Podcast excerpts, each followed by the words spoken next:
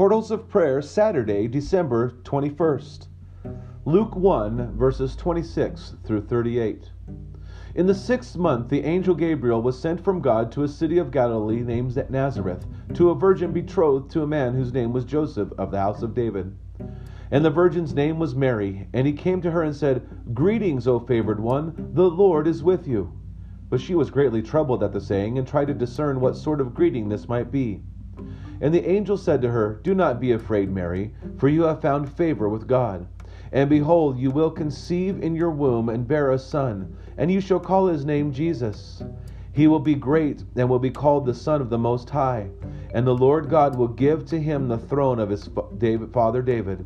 And he will reign over the house of Jacob forever, and of his kingdom there shall be no end. And Mary said to the angel, How will this be, since I am a virgin? And the angel answered him, her, The Holy Spirit will come upon you, and the power of the Most High will overshadow you. Therefore, the child to be born will be called Holy, the Son of God. And behold, your relative Elizabeth in her old age has also conceived a son, and this is the sixth month with her who was called barren.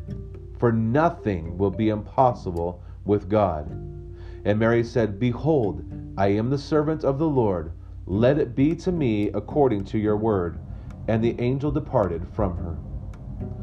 Psalm 132. Remember, O Lord, in David's favor, all the hardships he endured. How he swore to the Lord and vowed to the mighty one of Jacob, I will not enter my house or get into my bed. I will not give sleep to my eyes or slumber to my eyelids until I find a place for the Lord, a dwelling place for the mighty one of Jacob. Behold, we have heard it in Ephrathah. We found it in the fields of Jaar. Let us go to his dwelling place. Let us worship at his footstool. Arise, O Lord, and go to your resting place, you and the ark of your might. Let your priests be clothed with righteousness, and let your saints shout for joy.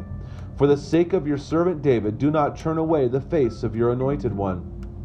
The Lord swore to David a sure oath, from which he will not turn back. One of the sons of your body I will set on, on your throne. If your sons keep my covenant and my testimonies that I shall teach them, their sons also forever shall sit on your throne. For the Lord has chosen Zion, he has desired it for his dwelling place. This is my resting place forever. Here I dwell, for I have desired it.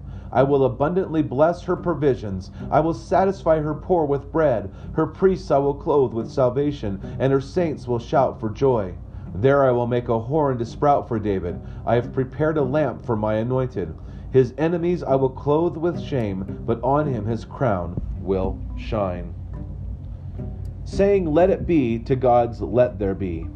God's word is not simply letters on a page or sound waves in the air. His words are filled with His Spirit and power to do what they say. They are creative and life giving. Therefore, when God said, Let there be, in the beginning, what He spoke happened. Creation came alive. The life giving words of God were spoken by Gabriel to Mary You will conceive. The Holy Spirit will come upon you. Though Mary was a virgin, those words were powerful to accomplish what they said. Mary re- received God's let there be with words of simple faith. Let it be to me according to your word. And by that word, God causes her to become pregnant with the Son of God. God speaks, and faith humbly receives what he says. Mary is an excellent example for all Christians, for the living word has also been spoken to us, conceiving faith and new life in us by the working of the Holy Spirit. We too are given to say, Let it be, to God's let there be, receiving with meekness the implanted word which is able to save our souls. Through the child of Mary, we find favor with God. Lord, grant us, like Mary, to be your faithful servants. Amen. It is difficult to serve Jesus there is a battle to serve. But yet, nothing gives us greater joy than when we say yes to the Lord and follow what He has already prepared in advance for us to do. Remember, it's by grace that we have been saved and not of works, so that no one can boast. It's through faith and that God has saved us to walk in works that He has predestined for us to walk in. It's the divine setup.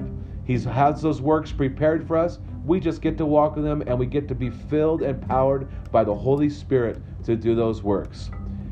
The pressure's all on God, none on us. So enjoy Jesus as God richly blesses your day.